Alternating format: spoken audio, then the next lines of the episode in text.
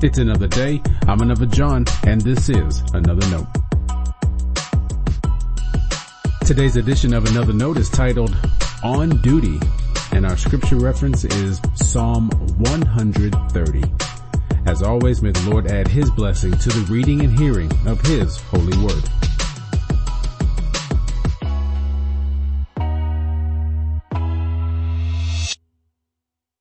I've presided over four funerals since the pandemic began. Yes, there were restrictions and mask requirements. Even so, they were meaningful moments of worship to God and celebrations of life. One of the usual readings for a funeral is Psalm 130. The psalmist began, Out of the depths I cry to you, O Lord. What a wonderful image his prayer of trust comes from the depths and reaches heaven.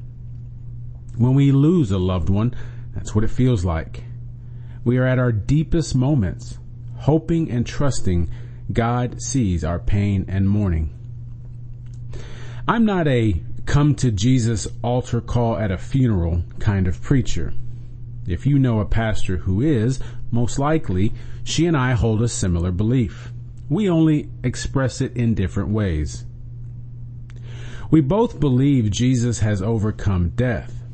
We both believe the life of a child of God is always in God's eternal care.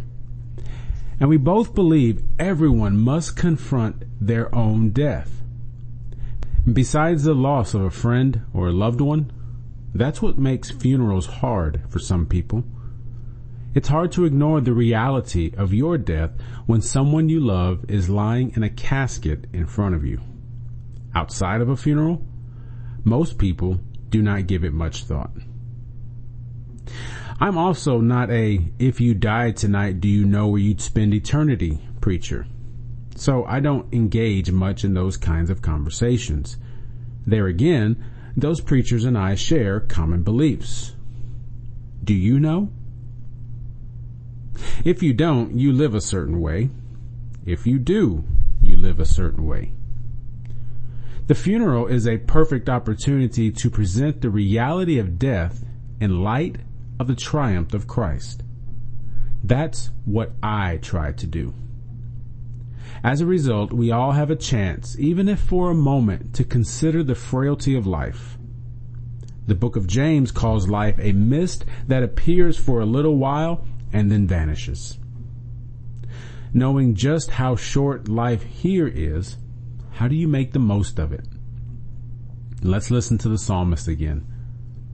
Now that we understand the ultimate promise of God that we share eternal life with the Lord, we wait. The psalmist said, My soul waits for the Lord more than those who watch for the morning, more than those who watch for the morning. Those who watched for the morning were on some sort of duty. They knew the morning was coming. The morning was their relief and their renewal. Because Christ defeated death, you and I can sing with confidence, one glad morning when this life is over. Until then, we are on duty. I recall a social media post that asked readers to consider what they would do if they knew today was their last. When I was younger, I would have thought about doing some of those fun, exhilarating things. Yes, my last meal would also be a consideration. The post ended by reminding readers what Jesus did on his last day. He washed feet. More than those who watch for the morning, we wait for the ultimate promise of God. We do not wait idly.